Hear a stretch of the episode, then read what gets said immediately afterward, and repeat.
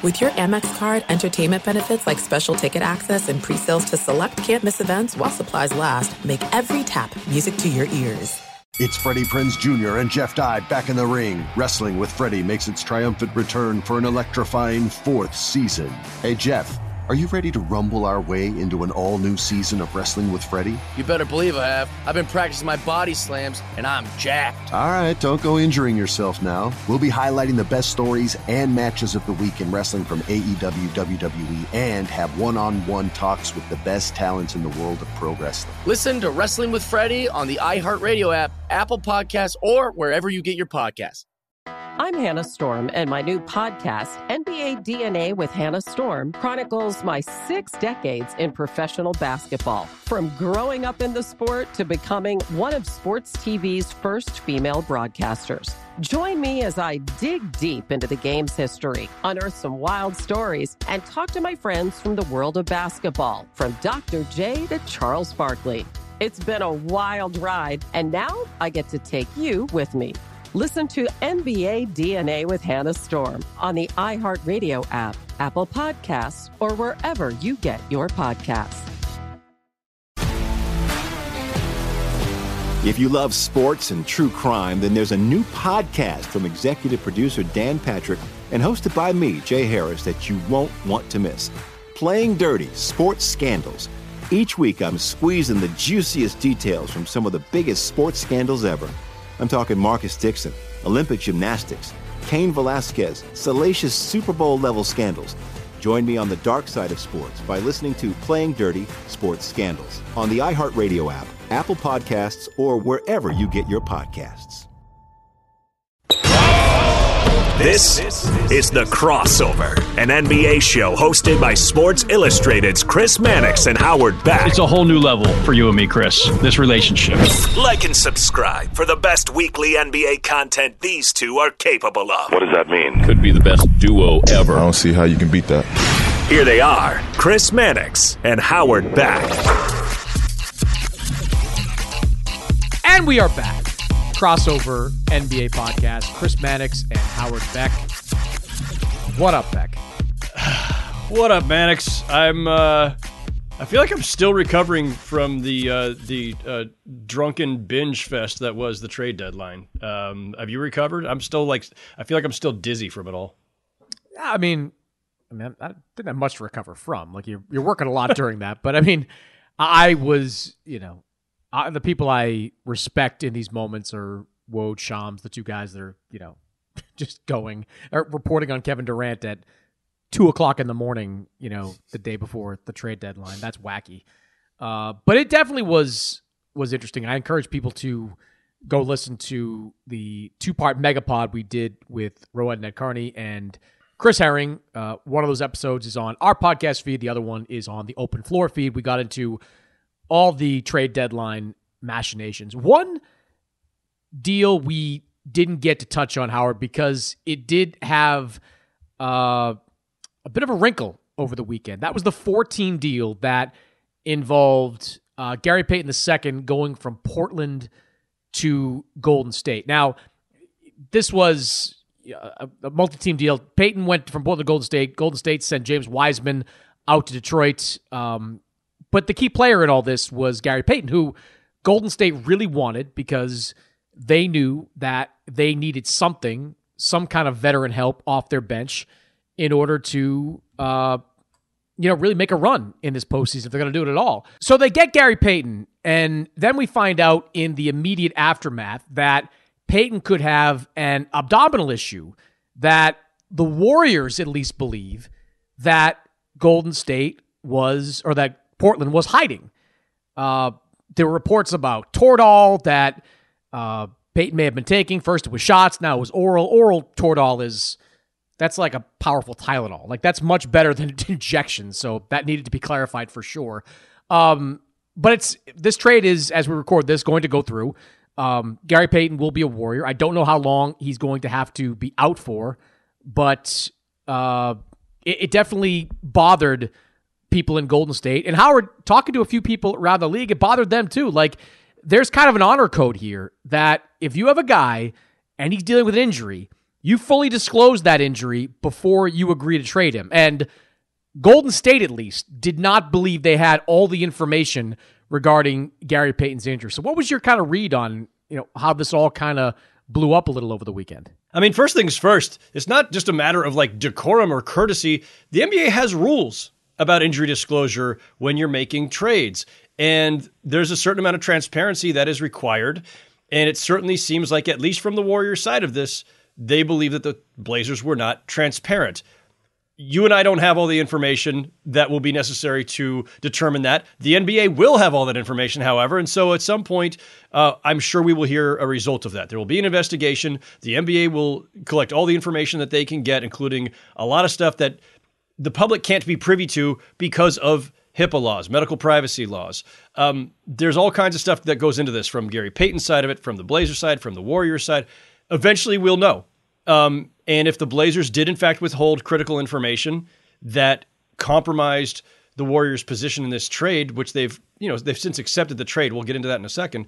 But you know, you do have to have these checks and balances and some accountability. And so if the if the league determines the Blazers withheld anything that they shouldn't have, um, they could dock them picks. They could find them. There, there are there are mechanisms to, to deal with it.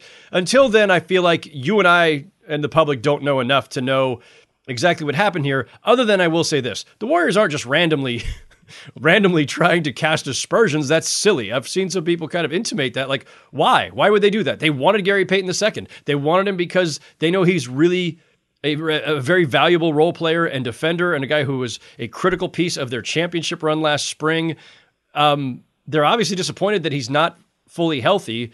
They're not making this up out of thin air. So I don't understand some of the like pushback from the Portland side of like, well, you know, the Warriors are somehow the ones creating some kind of like, you know, uh, you know, manufactured controversy. Like, if he's healthy, they would they would just say he's healthy and play him. They want to play him. Clearly, that's why they acquired him. I still believe they made the right deal in, in, in terms of, if not the trade itself, they really had no choice at the end, right? You're not going to undo a four team trade. That's after the trade deadline. Now you have no options. Now Wiseman comes back and there's a whole awkward situation there. And Sadiq Bey goes back to Detroit and the Hawks lose. Everybody loses out. It's a disaster. And on top of that, you know, they got Payton for the for the present they hoped, and maybe they'll get him this season. But for the future also, he's under contract for at least one more year, then a player option. He's at a good number. Um, he could be really helpful for their team regardless. So it's it's it makes sense to stick with it. But I will say this if this all happened two weeks ago or two weeks before the trade deadline, and then you have this kind of medical hitch come up, you're you might be rescinding the trade and sending Wiseman somewhere else for somebody else, or maybe you're just keeping Sadiq Bey instead of redirecting him in a four-team deal. So it does materially hurt the Warriors' ability to contend this season potentially if Payton doesn't get healthy in time for the playoffs. So the Blazers were getting five first, uh, five second round picks in in that trade, which was like, you know, Christmas at Mike Schmidt's house, you know, for for all the second round picks that he was getting there. Um, I have a feeling, and it's more educated guessing right now, but I have a feeling that they'll lose some of those picks. That whatever the end result of the trade was, Golden State will get a couple of them back because of all this. That seems like a you know, reasonable solution if it turns out that Portland was not transparent in disclosing this injury. Uh, I heard a lot of people suggest that, all right, well, you know, all these wings now on the market, Danny Green, Terrence Ross, a bunch of guys that were getting bought out. Maybe maybe the Warriors would want to void that deal so they could keep Wiseman around and go out and get someone comparable to Gary Payton. That that was never my understanding is that was never really realistic for Golden State. Number one, Part of the reason they like Gary Payton is that he played there last year. So it should be a pretty seamless transition yeah. back into this Warriors system. Number two, they moved off Wiseman for a reason. Like Wiseman has a player or team option for next year at $12 million. That may not seem like a lot, at least for an NBA team, but Golden State's in the position where like every dollar they spend, it's it costs them like 20 in the luxury tax. It's a massive payment that's coming. So by moving off this Wiseman contract, they saved themselves a bundle of money in terms of long term deals. So the idea of bringing Wiseman back and going out and doing what it took to bring in Terrence Ross or Danny Green or whoever might be out there uh, to play a backup role, that was this never, uh, never ultimately uh, realistic. So look, I, I'm curious to see how injured Payton is. Look, he had abdominal surgery last summer. He missed the first 35 games of this year. He's played since early January. He just played 22 minutes against Golden State the other night. But, uh, you know, if the Warriors are that concerned he may miss some time, you know, that may be certainly a factor for the rest of the regular season and depending on how he bounces back uh, in the playoffs. But I'm with you. I don't think that this was always kind of what the end result was going to be, and the Warriors will kick the can down the road. The NBA will deal with this at some point. They'll yeah. do a more thorough investigation, but because you know time is is of the essence, uh, this was really all that they were were ultimately going to do. Yeah. So, and and, and I will just say um, again, the the thing we'll never know is what would have happened if this trade had been long before the trade deadline, if they had actual time to clean up the mess. Where it's like, if it were that concerning, you know, the the idea that they let the trade go through, people should not interpret that as the Warriors are fine with it or it's some concession. They clearly decided it's too much trouble to undo the trade at this stage. They can't retrade Wiseman now because the trade deadline has passed. Like they're making the best of a bad situation and making sure that the league understands that there's a problem here as they see it. Um, so we'll never know, you know, what would have happened if this had happened a couple weeks ago and they had had time to rescind the trade and do something else. I I have to believe, given how strongly the Warriors are making uh, this into a case, they would have made a different trade. Like that, that's the bottom line, and, and so this does it hurts them a little bit. Um, while we've been talking, a couple tweets out of um, Warriors availabilities today. CJ Holmes from the San Francisco Chronicle says uh, Bob Myers notes that there are things he can't disclose because of legal reasons, uh, but also that uh, Gary Payton's going to be reevaluated in a month, and the hope is to have him back for the playoffs. So you know this this may pan out for them okay if if Payton can make the uh, the postseason, or at least if the Warriors can last long enough in the postseason for him to get back. Blazers are really an interesting team, aren't they? Like, I think we talked about them a little bit on the pod last week, but like does that that franchise just feels ambitionless. You know, like the Blazers I, I just feel yeah, yeah, like it's like their main objective is to be as competitive as possible with Damian Lillard in uniform, but not really have a pathway to winning a championship. Like they're bad this year, and you can't point to injury issues. Like Lillard has been largely healthy. Jerami Grant has been healthy. Like I think their top six or seven guys have have played somewhere in the neighborhood of forty plus games. You know, like this this is not a situation where Portland can point to one guy being out and that's why they're struggling. And you know, I, I just I don't see I don't see how this is and I don't want to make this all a conversation about Damian Lillard and his future because Dame's look Dame doesn't complain about this stuff. Like he, he, signed his contract extension, and every time somebody asks him about his future in Portland, he's some version of ten toes in with the Blazers. But I mean, like, is is there a more ambitionless franchise in the NBA? Right yeah, the now? Wizards. Like, I, well, no, but like the Wizards, like I think they're crazy. I think their plan is stupid, right? Like I don't, th- I don't believe that some combination of Bradley Beal, uh, Kyle Kuzma, and Kristaps Porzingis is going to win you anything, right? Like, but no. I mean, like Tommy Sheppard in that front office for whatever reason, like th- that's at least a modicum of ambition. Like the Blazers, yeah, right, yeah, they go got Jerami Grant, and and he's he's a good player, but I mean he's extension eligible, right? Or he's he could, could be a free agent, and he didn't sign an extension yet, so yeah. there's a chance you could lose him for nothing. I just I don't know what the game plan in Portland is, except to you know keep Damian Lillard in that uniform, keep him happy playing in that uniform, and then you know build a statue for him you know, 10 years from now after his career's retired. So, oh, yeah. Look, yeah. I, like I said, I, I don't want to make this a big Blazers well, Lillard referendum because we do this all the time. Like, will Lillard get traded? Well, he, he doesn't want to be. At least he's not saying so. And the Blazers have shown no inclination of of doing so. Uh, but I, I just I see no pathway to relevancy with that team.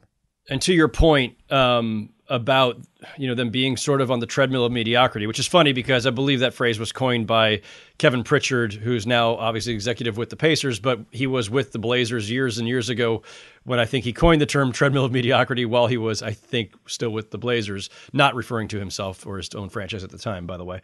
Um, but they're on the treadmill. The mere fact of trading Josh Hart, who was a very good role player for them, traded him to the Knicks, and on the same day acquiring Matisse Thybulle – like okay, fine, you offloaded one defender and you got another defender and like I, I but what do you what did what did what did that series of transactions where did it get them? What did it move the ball forward at all? Did it does it chart a better course in any on any level? I, I don't like it's fine. Thybulle's fine. Josh Hart's really good. Um, like I, I don't I don't know exactly what the uh, the mission was there that they that they were trying to accomplish. Um, so yeah, uh, there there are a handful of franchises every year, and some in perennial uh, fashion, where you look at them and go, "I just don't know what you're doing." And Washington has always been there. Orlando was there for years. They finally seem to have caught some traction by you know just being in the lottery every year, and eventually you get some good players. Yeah, but Um, that's that's a strategy. Like one thing I think about with Portland is like, you know, before Danny Ainge took that job in Utah, he was rumored to be in the mix for the head job in Portland. And if Danny Ainge had taken over that team, Damian Lillard would be a Laker or a Warrior or something other than a Portland Trailblazer because he wouldn't have kept that group together and just kind of treaded water as long as they have. Um, you know, I, I respect keeping your star in uniform, but if you're a fan of the team, like what, what are you supporting at this point? Like what what is what is the end game here? I just don't see it. I don't see Yeah. what the end game is here. And it, it just it's kind of maddening because I, I really do believe that you either have to be on a path to being really good or on a path to being really bad. And the Blazers are on neither. No, that's the treadmill of mediocrity. And this is a new front office, right? This is Joe Cronin's first full season in charge. And, you know, if there was a sense that they had gotten stale and directionless under Neil Olshey before, Neil Olshey never wanted to break up the, the Lillard McCollum backcourt. Credit to Joe Cronin for being the one to decide to do that. And I thought he made a, a decent deal.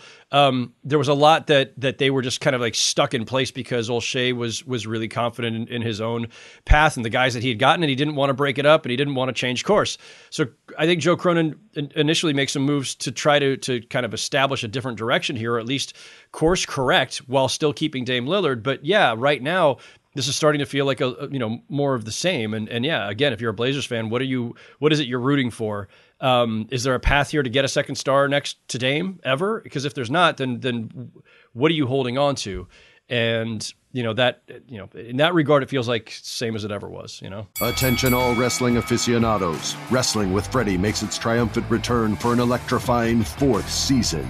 This is Freddie Prinze Jr., and I am beyond thrilled to announce that our wrestling extravaganza is back, and joining me once again is the one and only Jeff Dye. Get ready as we highlight the most jaw dropping matches, dissect the fiercest feuds, and uncover the latest twists and turns in the world of pro wrestling. We're dusting off our legendary side quests and unleashing a barrage of brand new segments that will keep you guys on the edge of your seat like our talks on Unsanctioned Thursdays. Freddie, you know we got to give the people what they want. This season, we have an all star lineup of special guests who are going to be gracing our podcast, bringing with them their own unique insights, experiences, and all of that in the world of pro wrestling and beyond. Whether you're a seasoned wrestling veteran or a fresh faced newcomer, we promise an experience like no other. So buckle up, wrestling fans. Listen to Wrestling with Freddie as part of the My Cultura Podcast Network, available on the iHeartRadio app, Apple Podcasts, or wherever you get your podcasts. If you love sports and true crime, then there's a new podcast from executive producer Dan Patrick and hosted by me, Jay Harris, that you won't want to miss. Playing Dirty Sports Scandals. Each week, I'm squeezing the juiciest details from some of the biggest sports scandals ever. I'm talking Marcus Dixon, Olympic gymnastics, Cain Velasquez, salacious Super Bowl level scandals. Join me on the dark side of sports by listening to Playing Dirty Sports Scandals on the iHeartRadio app, Apple Podcasts, or wherever you get your podcasts. What's up, everybody? This is Stephen A. Smith. When I'm not at my day job, First Take, you can find me in my studio hosting the Stephen A. Smith Show podcast.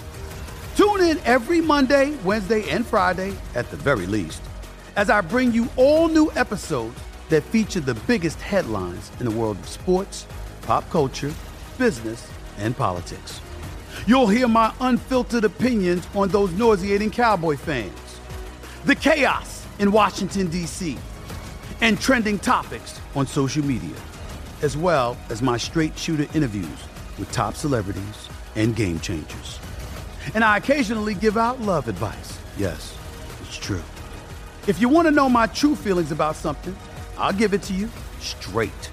So listen to the Stephen A. Smith Show podcast on the iHeartRadio app, Apple Podcast, or wherever you get your podcast.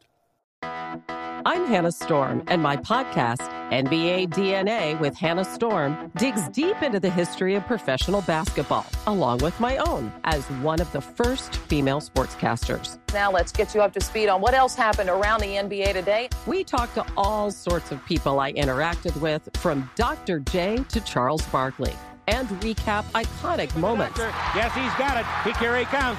Way rock the baby to sleep and slam dunk. As well as some of the wild stories behind the scenes. We were like, what? What are we in for? The scoreboard crashes before we even tip a game off. Today, the NBA is a global sports and entertainment giant. Players are multimillionaires and cultural icons. Iguodala to Curry, back to Iguodala, up for the layup. Oh, blocked by James. And these stories are about how we got here, both on and off the court. And what's next? Listen to NBA DNA with Hannah Storm on the iHeartRadio app, Apple Podcasts, or wherever you get your podcasts. All right, I, I want to talk about the Mavericks and the early sample size we have of the Kyrie and Luka Doncic experiment. Kyrie has been a Maverick for three games. They're two and one in those games. Beat the Clippers without Luka, which was pretty impressive. Like they, that was a close to full strength Clippers team that they beat. And then they go to Sacramento and split two games there. Uh, Kyrie's been really good, something like 26 points, you know, seven assists. He's shooting 43% from three point range. So he's off to a good start. Luka's only played in what, one of those games, I think, against the last yeah, one. Yeah, Yeah. the last game against Sacramento, ironically, they lost. Um, I, I got to tell you, Howard, I, I kind of expected this. Like, I expected Kyrie to play well because Kyrie's playing for a contract. And Kyrie knows that the only way he gets the deal he was looking for in Brooklyn is if he plays out of his mind, the Mavericks play above expectations, and he doesn't do things like tweet out anti Semitic films. Like, th- those are the only ways that Kyrie's going to get that contract. So this is about what I expected. I, I mean, I'd like to see what they look like.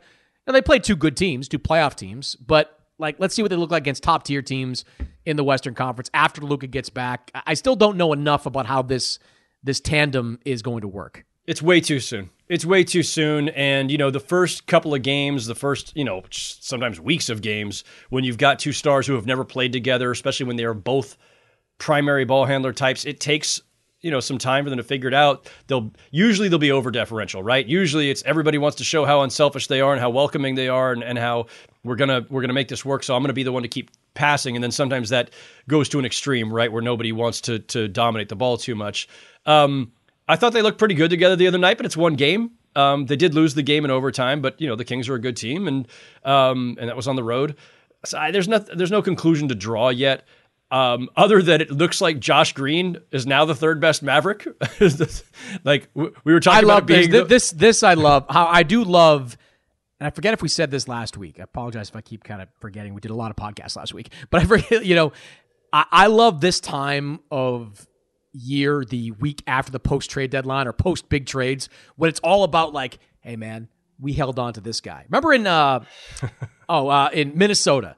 Like we held on to Jaden McDaniels. Like we didn't deal him. That was a big win. Now it's like Josh Green is the man. And look, he played well, good player, but I'm I'm not quite ready to jump on board the victory lap that there seems to be with Josh Green playing.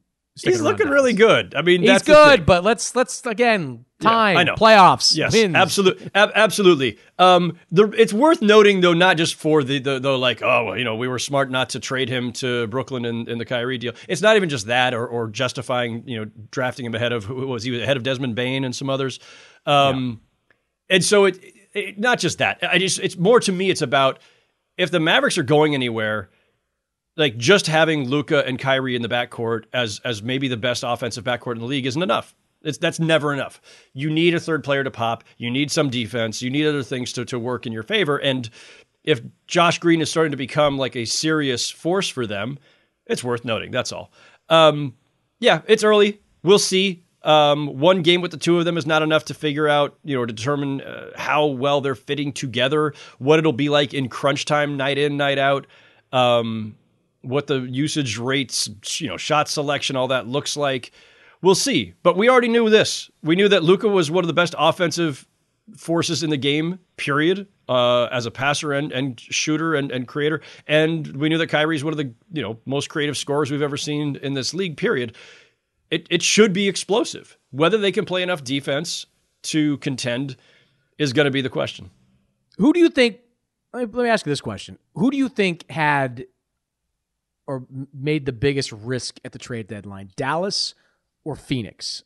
Because you know, last over the weekend, I was reading some local papers, and the I don't know if you read the column. Phil Boas of the uh, Arizona Republic wrote that the trade involving Kevin Durant was the worst trade in Arizona sports history. I love it. I love Wow. it. I love the hot take. I did I not see that, take. but wow. It was a great column. Like and, and but look, it was a great column. It may have been hyperbolic, you know, just saying, but he did cite references that Arizona sports teams have made some big time mistakes over the years. But he look, he makes salient points that, you know, if this doesn't go right this year and next year, you know, you're stuck with a 36 year old Kevin Durant, uh, Chris Paul probably gone. You know, Devin Booker and DeAndre Ayton are still there, but you don't have any draft picks to to build a team around you.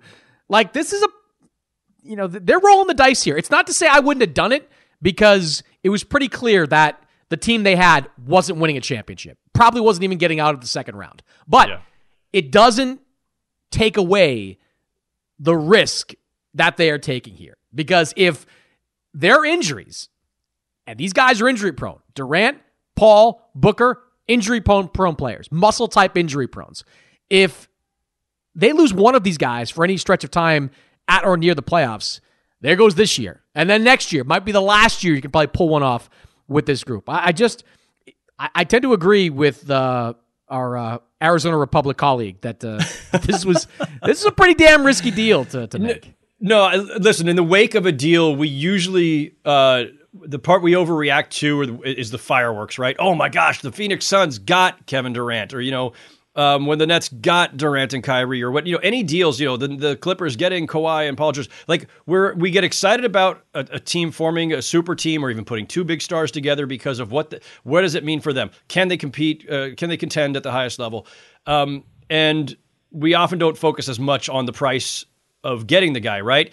We we we now are already in a in a time where three and a half years later, we're wondering, gee, should the should the Clippers really have been all in on the Kawhi Paul George thing? And would they be better off if they had kept Shai Gilgeous-Alexander? You know, would like you start second guessing these things after the fact because the risk, even though we can assess it in the moment of the trade, you don't really see the downside until things don't go the way you wanted them to, right?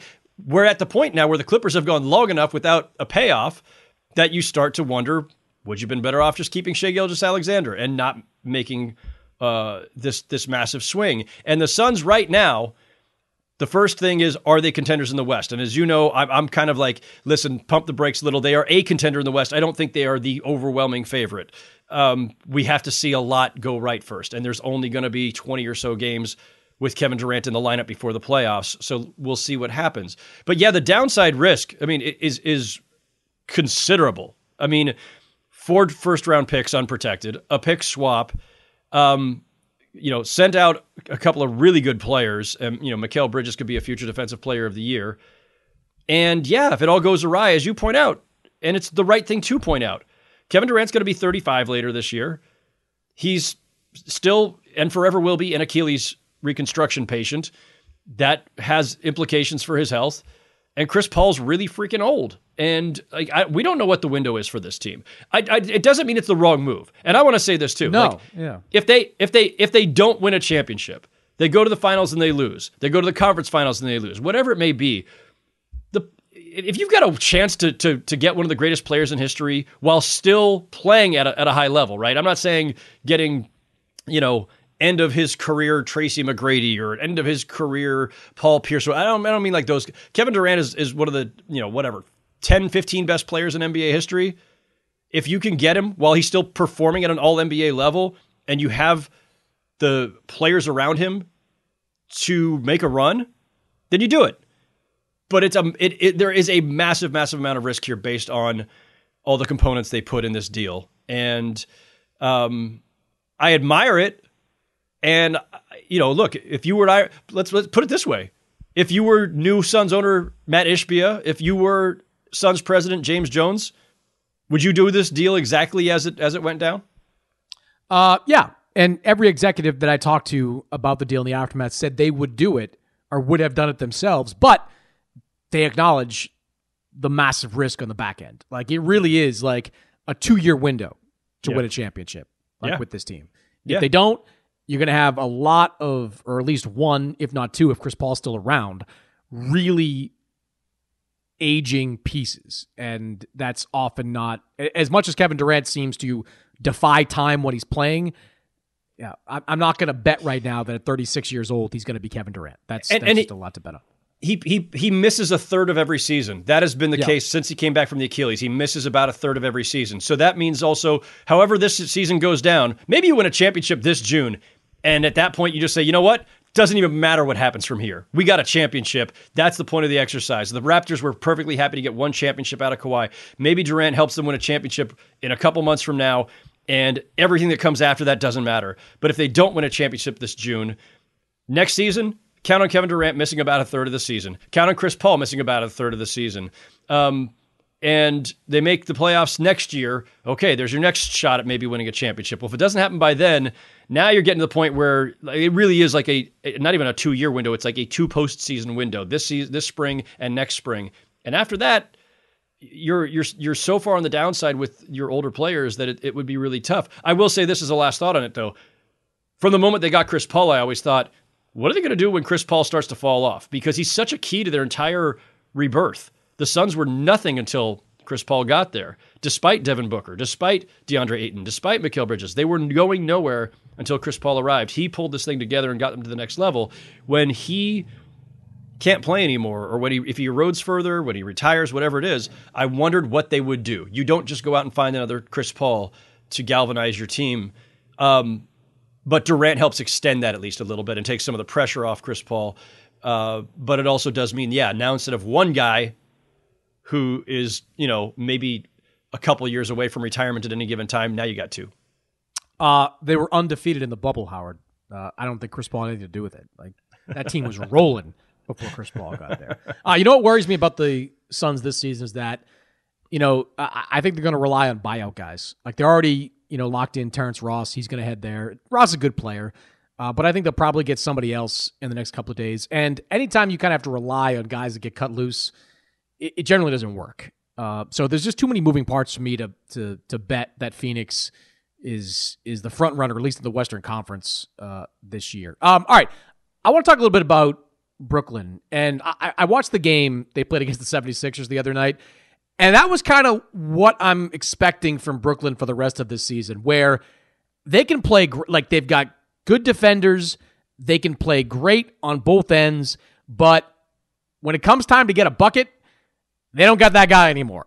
like they got stifled in the last six minutes of of that 76ers game. And uh, you know, Spencer Dinwiddie did make a big shot or almost made a big shot to send the game to overtime, but they- just didn't have anyone they could turn to to be a reliable scorer. That's kind of going to be, I think, what they are the rest of the year. They can still hold on to a playoff spot. I think that's still definitely possible because they can defend, but and they are going to play with a lot of energy. But I think in close games they're going to have a lot of problems because they don't have that guy. Like, and I don't think of this group anyone's going to ultimately emerge. Now, I am curious to get your take on like th- there's a lot of palace intrigue with you know what the Nets were. You had Kyrie talking about stuff going on behind the scenes when he went to Dallas, saying he was glad that Kevin Durant got out of there.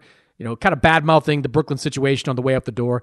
Uh, James Harden, in his first appearance in Brooklyn, uh, alluded to a level of dysfunction. Said there was a lot of dysfunction in Brooklyn. He said there were a lot of quote internal things that I'm not going to ever just say, put in the media or anything, and that was one of the reasons why I chose to make my decision uh, to leave. End quote. So, are we ever thinking going to find out like what, what was going on behind the scenes in Brooklyn? Like uh, t- on the surface, it looked like Sean Marks put together a pretty talented team. Like he got Kevin Durant, he got James Harden, he got Kyrie Irving. You can say he gave up too much for James Harden. Yeah, fine. You could say he should have gone out and gotten James Harden in the first place. They'd be better off with Jarrett Allen and the, the other piece they had to let go to get James Harden. But I don't know, man. Like uh, maybe we'll learn in a book like five, ten years later. Maybe there'll be a great TikTok piece written, you know, next year. But I'm just, I'm fascinated to know what the hell was going on behind the scenes that bothered Kyrie Irving and bothered James Harden so much. Like, to me, it looked like Kyrie didn't get what he wanted contractually, so he asked out. And we know that that we believe that to be true in part because a week before he asked for a trade, his agent slash stepmother went to Chris Haynes and said, "We want to be in Brooklyn long term. Like it's the ball's in the Nets court." So he didn't get what he wanted, and he asked out. And Harden, to my eyes, seemingly just got annoyed with Kyrie Irving. Like that he just, you know, he was part of that team last year when Kyrie was in and out of the lineup, and Harden just decided, you know what, screw it, I don't want to do this anymore. So I don't know, man. Like, I- am not going to sit here and blindly defend ownership, Sean Marks, that front office, because I do think they made some mistakes. I said from jump, Steve Nash was not the right guy. I was anti Nash all the way throughout. I thought they were trying to be too cute and too smart when, when they hired Steve Nash. They should have either stuck with Jacque Vaughn or gone with somebody else with more experience. But if that's the only mistake they made, I, I, I don't get it. I, some of it, uh, uh, responsibility at some point has to fall on the players, doesn't it? Like I'm I'm very curious to see what Kevin Durant says when he's finally introduced in Phoenix, if he has anything to say about the the behind the scenes stuff that apparently was going on in uh, Brooklyn. KD's not real big on airing things out. He doesn't have that same level of just like jaundiced whatever that that like Kyrie does. Like Kyrie wants to Kyrie wants to kill the Nets that's clear. I don't. I'm not sure that Kevin Durant cares one way or the other about that stuff. KD never seemed all that. I know he asked for the trade last summer and all that stuff, but there were a lot of things I think that were going into that that weren't about like, oh, the the, the Nets are off the rails. And again, i have made the point a hundred times, and I'll make it again. If Kevin Durant really thought that Sean Marks and Steve Nash were that bad, he could have asked for them to be fired back in April, May, or June, July, and he didn't do that until August because he was using that as his last get out of jail free card to try to force the trade. And they still called his bluff on that, and he still came back. Steve Nash eventually was fired, but that was because of results, not because of anything else. Um, Sean Marks has made certainly plenty of mistakes. Joe Tsai, the owner, has made plenty of mistakes. A lot of those mistakes, if we're going to like catalog them, had to do with deferring too much to the stars. So if James Harden or Kyrie or even KD want to say there was a problem with the way things were run, it's because they were catering too much to those guys and gave up the culture that had been so great, so valued that the entire league was praising the Nets for how great a culture they'd built the first few years under Sean Marks and Kenny Atkinson from 2016 to 2019, all of which went out the door when they signed Kevin Durant and Kyrie Irving and their buddy DeAndre Jordan, who was foisted on them by Kevin Durant and Kyrie Irving. So those are the kind like if you want to criticize management and ownership, it was doing things like signing DeAndre Jordan to a ridiculous contract and then being forced to start him ahead of Jarrett Allen because it's what your stars wanted and allowing the stars to dictate. Um, Kevin Durant certainly had a voice in hiring Steve Nash. Kevin Durant and Kyrie Irving certainly had a voice in the firing of Steve Nash. Um, they've you know, Kyrie Irving was the one who said, we don't even need a coach. We're all coaches. Then Kyrie Irving said, uh, we're a management team. And when they were eliminated from the playoffs last year by the Celtics after they were swept, and Kyrie sat, set up there saying, well, you know, me and Sean and Joe and KD, we're going to straighten this thing out as if he's part of management. Like, Kyrie has no credibility. Can we just like we should just start there? Yes, Kyrie is casting aspersions now that he's safely in Dallas, but Kyrie has no credibility. One, because he is the source of about 75 to 80% of the angst around this team the last couple of years. All the dysfunction, him not being available, had a massive influence on James Harden wanting out. So when Harden is alluding to stuff without naming names or saying specifics, a lot of that that is Kyrie Irving because the Nets didn't handle that well either. Again, it's Kyrie's fault he wasn't eligible, but the Nets said, "Well, we're not going to play him at all." Then when they got desperate, they're like, "Oh, I guess we're going to play him for road games at least." Um, so they were inconsistent. They were all over the map. Um, they were even inconsistent in the way that they handled Kyrie's posting of the anti-Semitic film. First, they didn't do anything. They didn't even want to name him in a press release when they tried to distance themselves from what he had done. Like they have been all over the map. So I'm not going to absolve the Nets management of anything. But when it comes to the Nets failures over the last few years and the reason that all these stars are somewhere else, it's mostly because of the stars and Kyrie more than any of them. And the, the thing that, that I think is the most ludicrous of all the things that Kyrie has done or said in the wake of this is, oh, I wanted out after year one. Well, you tried to get an extension that they wouldn't give you. So you clearly were willing to sign on for more years. And that was last summer. And then you could have opted out and gone free agency, but you didn't. You opted in and stayed. And then your agent was trying to get an extension, which, as you point out, Chris, she went public and said, we want this extension and the ball's in the Nets court. So if you'd gotten the extension, you'd still be in Brooklyn. How could you then say, I wanted out after year one and I'm glad KD got out and there's such a mess? You kept trying to stay. You kept saying publicly you wanted to stay. Um, like it, it's it's so disingenuous to the second he's traded, then turn around and make it sound as if like the Nets are at fault for everything when he was clearly trying to get an extension, trying to stay, doing everything possible to get that extension. You could even hear it in some of the stuff he said. He goes, I did what I was supposed to do.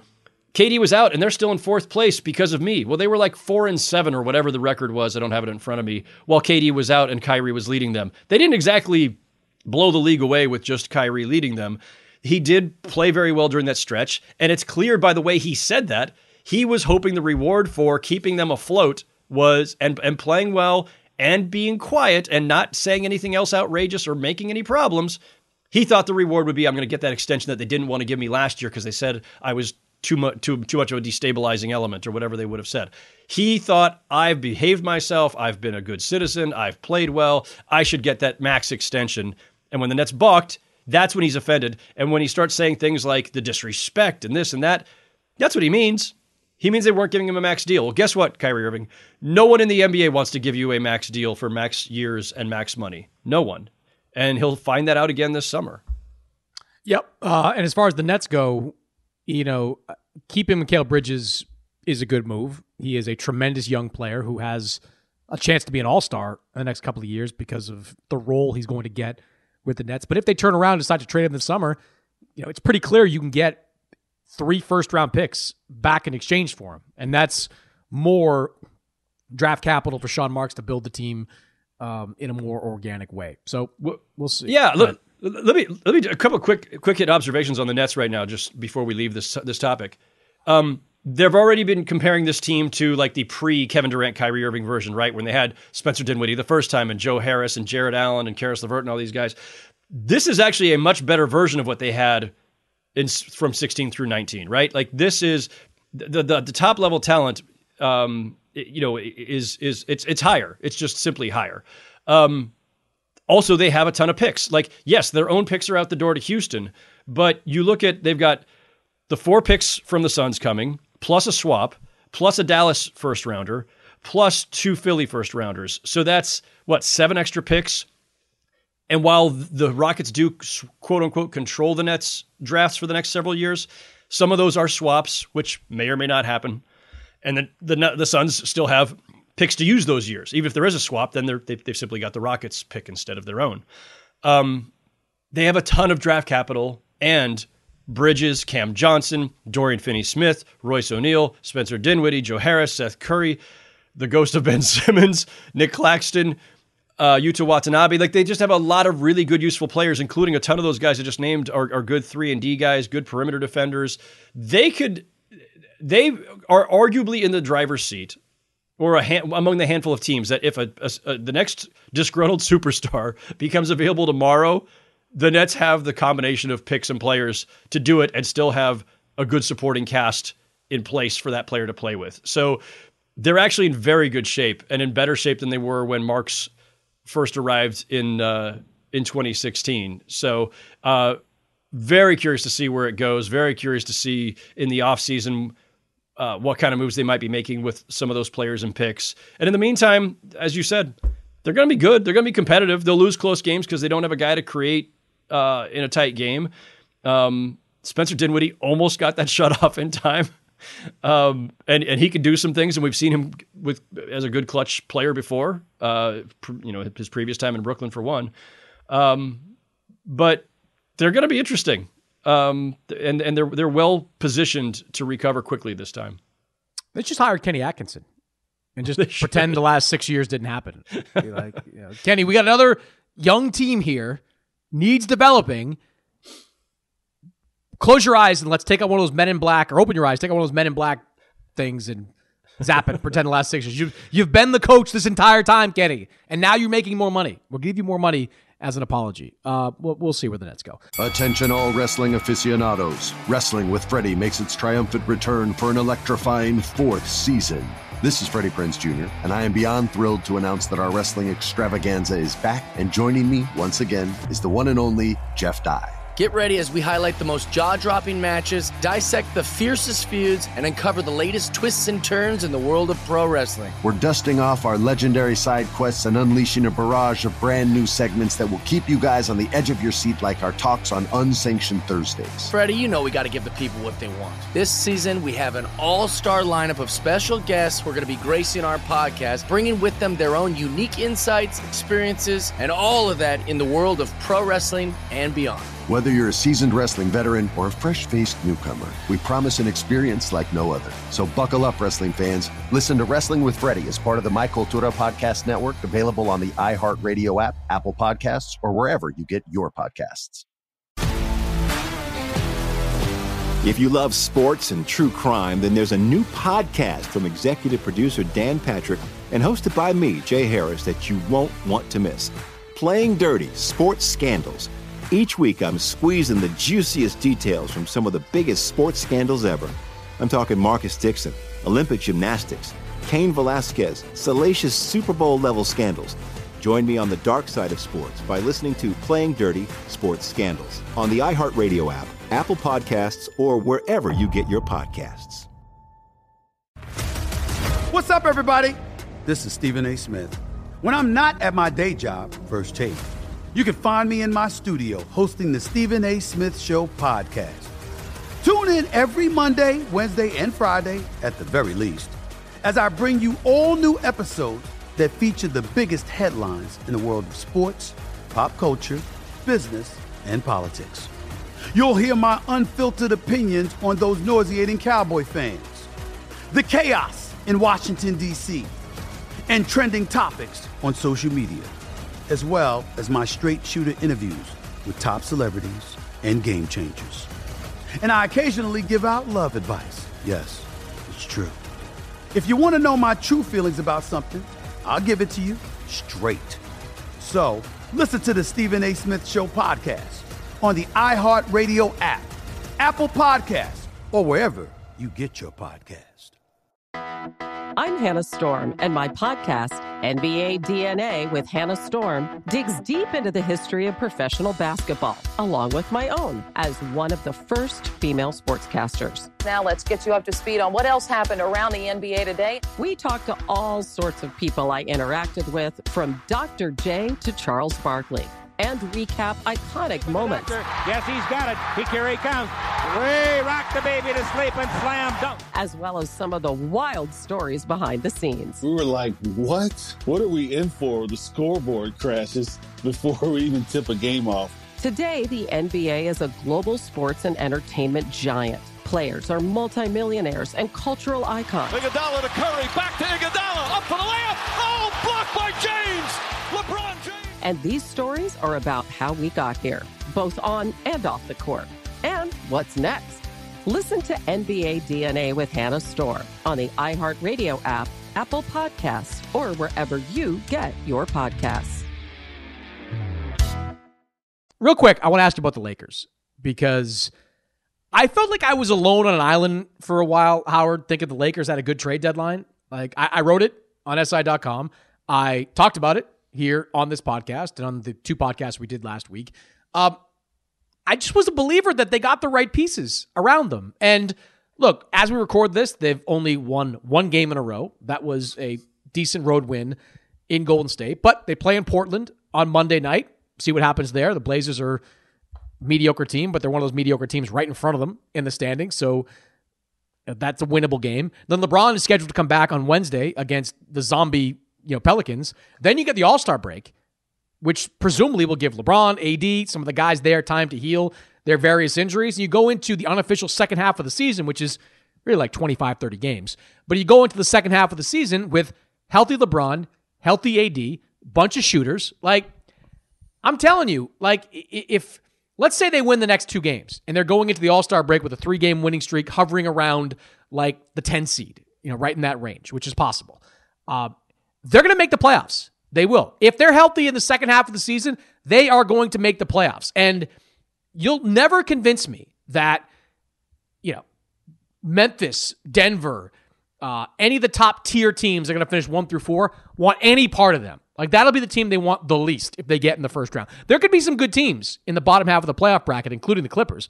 But the Lakers, if they're healthy with those shooters, I mean, look at that Golden State game.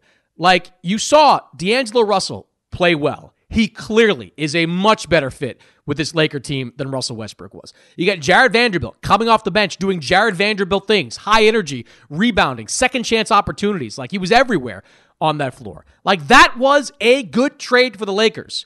We cannot let what is that phrase? Don't let uh perfect, be, be an the, obstacle. uh, yeah, the enemy of the good? for- en- enemy of the good, something like whatever Yeah, it is. I'm, I'm something like blanking, that. but um, that's what the, that's the situation. Like they didn't get the superstar, they didn't get Bradley Beal, but you know what? They're pretty good, and now they've got like an eight deep, nine deep rotation when LeBron gets back, with guys that seemingly fit around them. That team's going to be a problem. They're going to be a problem. Like anyone predict they're not going to make the playoffs. If they're healthy, you're dead wrong. And you get into the playoffs with that team, anything can happen, including winning the Western Conference. Anything can happen with that team. Listen, um, I wouldn't predict them winning the West. I wouldn't predict a deep playoff run, but they are, I think, indisputably, demonstrably, objectively in a better position to make a playoff run now than they were before the trade deadline. Uh, I, as you know, have been as critical of Rob Pelinka as anybody and was critical of the Lakers for sitting on those picks as long as they did. I think there were deals they could have made sooner, right? Like they should have moved off Westbrook last summer. Like they finally cut the cord, and now they're they're of course you know employing the usual whisper campaign of there were all these problems and things were even worse than anybody believed. That's probably true, but if it is true, well, that's on you then for not resol- resolving the situation sooner. Maybe it's on Westbrook also for whatever was going on in the locker room and with his the way he comported himself on the court. That's all fair. And I'm certainly not about to start defending Westbrook in the way uh, he played in LA or the way he fit or did not fit. But everybody could see that this was not working before. So I'm still going to say, Lakers, you should have moved a pick or two or whatever it took to, to offload Westbrook last summer. And if you could have gotten the Pacer package of Hield and Turner then, then you should have done it then. But they, I'm not going to say that Rob Pelinka and the Laker front office are vindicated by the trade deadline, but they atoned fairly well at the trade deadline by getting the players they did. D'Angelo Russell and Vanderbilt and Beasley, um, even Mo Bamba, like you upgraded your rotation. Every single one of those guys can play minutes immediately, and in some of those cases, start ahead of guys who were starting before who should not have been NBA starters. Like we did the exercise earlier this season. The problem with the Lakers was outside of LeBron and Anthony Davis, they would start three guys every night who maybe one of them would be a starter somewhere else. Two would be deep bench guys. And on some teams, none of their other three starters would have started for any other decent team in the NBA, a team with playoff hopes. So they took guys who should not have been starters and replaced them with actual starting caliber players. And as a, uh, a domino effect, now have guys coming off the bench who are better as sixth, seventh, eighth, ninth men as, as opposed to being the third, fourth, fifth men or whatever they were, or fifth, sixth. So they have upgraded. Um, again, scant time left to get everybody kind of in sync with each other.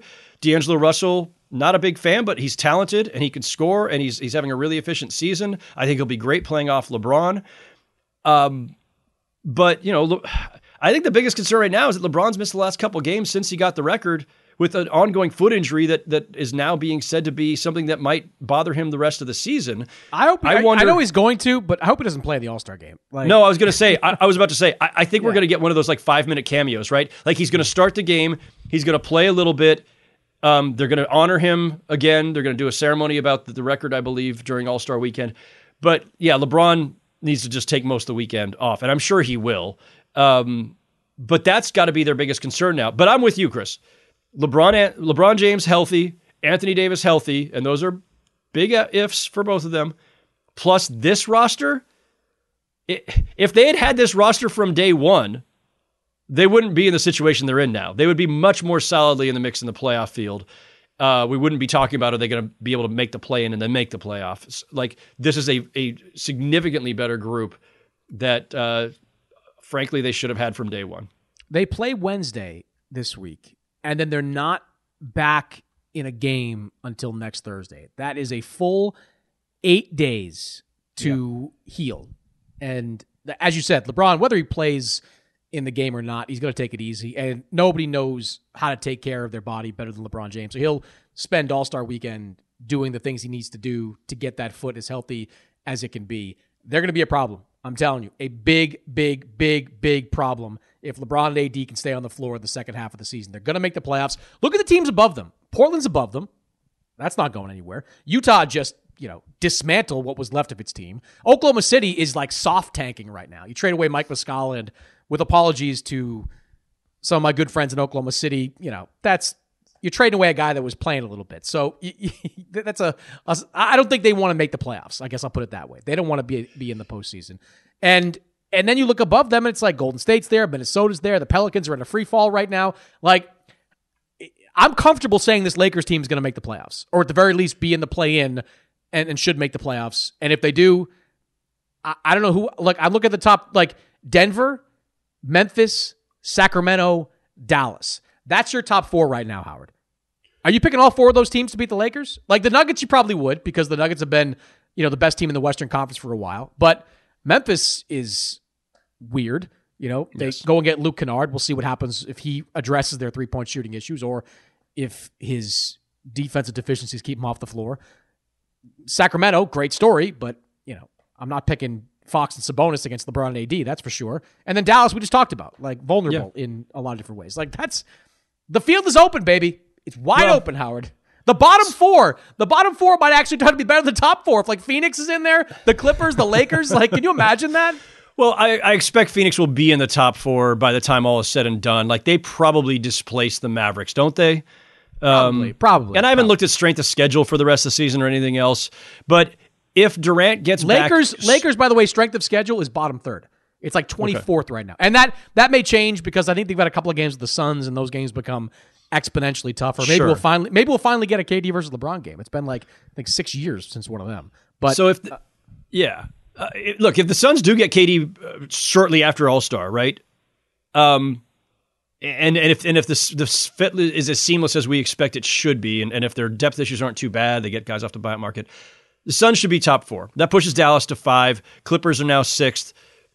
Like that that group is probably the group. That is probably the top six, right? Denver, Memphis, Sac, Dallas, Phoenix, Clippers. That six in some order is probably not changing. Um, Zion, we just heard from David Griffin, uh, you know, Pelicans president.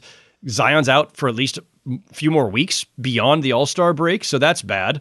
Um, so I don't, you know, I, I thought I thought there was going to be a Pelicans second half revival, and I'm, I'm pretty skeptical of that right now. The Timberwolves, I don't trust at all. The Warriors, we'll see. I'll never rule them out. But you're right. Then we're to tenth. That's the Thunder. Are the like the Lakers right now just have to pass the Blazers, Jazz, and Thunder, and now that puts them in the play-in. That's that's should be automatic. And then it's like, okay, do they come out of the play-in? Now you're a seventh or eighth seed and your first round matchup is either as, at the moment Denver or Memphis. Maybe by all is said and done, maybe it's Denver and Phoenix at the top. Um, yeah, I look, I, the favorites will be the favorites for a reason. The Lakers will be big underdogs, but if again, if LeBron and Anthony Davis are healthy with competent supporting cast around them, and now they have some competence around them, I, I don't think those teams want to face him. I, I really don't. I really don't. And you know, if they were fortunate enough to somehow draw, you know, a, a Dallas or something in the first round, I'd put my money on the Lakers. But that's not going to happen because the Lakers are probably seventh or eighth, and Dallas is not going to be first or second. No, no, they're not. But it, it could make for a wild Western Conference playoff bracket. You know how it all ultimately shakes out. Uh, last thing for you, Howard. Dust is settled. We know what these teams are. Most of the buyout guys are earmarked for whatever teams are going to go to. Danny Green to Cleveland. We mentioned Terrence Ross. Uh, he's going to go to uh, Phoenix. Maverick's going to get a guy or two. Um, right now, who's your favorite? Not just to win the Western Conference, but the whole thing. I don't think it's changed. I think before the trade deadline, if you'd asked me who are the favorites to win the championship, I'd say it's Celtics or Bucks are the two teams I would I would go with. Obviously, both out of the East, and I think it's still Celtics and Bucks. I think there's another tier right after them that includes the Suns with Durant there, that includes the Sixers, who have been surging, um, and that includes the Nuggets. So I think Celtics and Bucks are the top tier of that. that those are the favorites. The next tier is is, um, is the Sixers. So one more Eastern Conference team, and then the Suns and Nuggets are somewhere in there. And then I've got a like I took I, I created another tier of like lurking, so like lurking in the West. The Clippers, Warriors, and Grizzlies are, are kind of like my lurking. Like if things broke right for them and broke badly for the teams that that I named ahead of them, Clippers, Warriors, Grizzlies, you keep an eye on. And then lurking in the East, the Cavs, but it's harder because breaking through the Celtics and Bucks will be harder for the Cavs than I think maybe one of the lower teams breaking through in the West. Uh, yeah, I'm with you on the top two. Uh, I lean a little bit towards Boston. Uh, They've been the most complete team all season long. I'll tell you this though, the Celtics are very nervous about Milwaukee. Milwaukee is the team that makes Boston anxious. Um, the Celtics got Mike Muscala. They really wanted Jakob Poeltl. I did some digging on that over the last couple of days. Um, they talked to San Antonio about Poeltl, and they were willing to give up a first round pick to to get him. But the Spurs kind of made the calculation that Toronto's first round pick is going to be better than Boston's first round pick, and the Celtics just weren't willing to throw two firsts in there to get Poeltl. And look, I, I kind of thought he might just be a rental, but I'm starting to believe that you know they would have been able to sign Jakob Poeltl. Like I think they were on kind of the same page with what Jakob Poeltl wanted in terms of his his wants and what the Celtics were willing to pay. And Jakob Poeltl, even though he's been a starter, you know, in San Antonio, and he'll get the chance to start in Toronto, I think he just wants to be paid as a starter. So you know, the Celtics, I think, would feel much better about their chances of beating Milwaukee if they had Jakob Poeltl because that front line of the Bucks, you know, you're kind of like one Rob Williams injury away from being in real big trouble. And Rob Williams has had knee issues. Al Horford's 36. Like, I just think they're a little leery about how much they may have to use Luke Kornet, and now Mike Muscala on that front line. But even with that, those potential issues, um, if they go into that series healthy, I think the Celtics are a favorite, even if Khris Middleton is playing. So I go Celtics one, Bucks one A or two, and then to me, everybody else is the next tier. You know, it's yeah. however you want to frame it. Phoenix, Denver, Sixers, any of those teams in that mix. There's there's a pretty clear, in my mind, gap right now between Celtics and Bucks and everybody else. I agree, and and I and frankly, I agree with you on the Celtics being the favorite over the Bucks too. Like if they if that seven game series started tomorrow, I would certainly pick the Celtics. Um, not just because of home court, but I just think they they've got better depth. They're just sounder all around. Um, they've got more ways they can go, more ways they can beat you right now. Uh, it's but the, you know the Bucks, you know the respect for them as a as a defending champ, or you know not not long since their championship. Um, veteran cast guys who you know you you know what you're going to get from them. I just think the Celtics have a little bit more um, a little bit more firepower. Yeah. Well, that conference final should be pretty good if that's the way it ultimately shakes out. Uh, Howard, good stuff, man. We will do it again next week. Always a pleasure, my friend.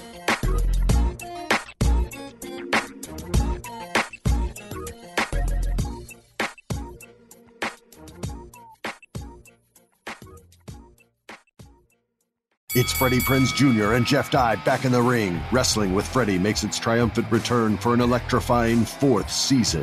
Hey, Jeff. Are you ready to rumble our way into an all new season of Wrestling with Freddie? You better believe I have. I've been practicing my body slams, and I'm jacked. All right, don't go injuring yourself now. We'll be highlighting the best stories and matches of the week in wrestling from AEW, WWE, and have one on one talks with the best talents in the world of pro wrestling. Listen to Wrestling with Freddie on the iHeartRadio app, Apple Podcasts, or wherever you get your podcasts. I'm Hannah Storm, and my new podcast, NBA DNA with Hannah Storm, chronicles my six decades in professional basketball. From growing up in the sport to becoming one of sports TV's first female broadcasters. Join me as I dig deep into the game's history, unearth some wild stories, and talk to my friends from the world of basketball, from Dr. J to Charles Barkley. It's been a wild ride, and now I get to take you with me. Listen to NBA DNA with Hannah Storm on the iHeartRadio app, Apple Podcasts, or wherever you get your podcasts. If you love sports and true crime, then there's a new podcast from executive producer Dan Patrick and hosted by me, Jay Harris, that you won't want to miss. Playing Dirty Sports Scandals. Each week, I'm squeezing the juiciest details from some of the biggest sports scandals ever. I'm talking Marcus Dixon, Olympic gymnastics, Cain Velasquez, salacious Super Bowl level scandals. Join me on the dark side of sports by listening to Playing Dirty Sports Scandals on the iHeartRadio app, Apple Podcasts, or wherever you get your podcasts. What's up, everybody? This is Stephen A. Smith, of the Stephen A. Smith Show podcast. Tune in every Monday, Wednesday, and Friday at the very least as I bring you all new episodes that feature the biggest headlines in the world of sports, pop culture, business, and I answer your phone calls and respond to your tweets. You'll hear my unfiltered opinions and straight shooter interviews with top celebrities and game changers. All that and more. So listen to the Stephen A. Smith Show podcast on the iHeartRadio app, Apple Podcast, or wherever you get your podcast.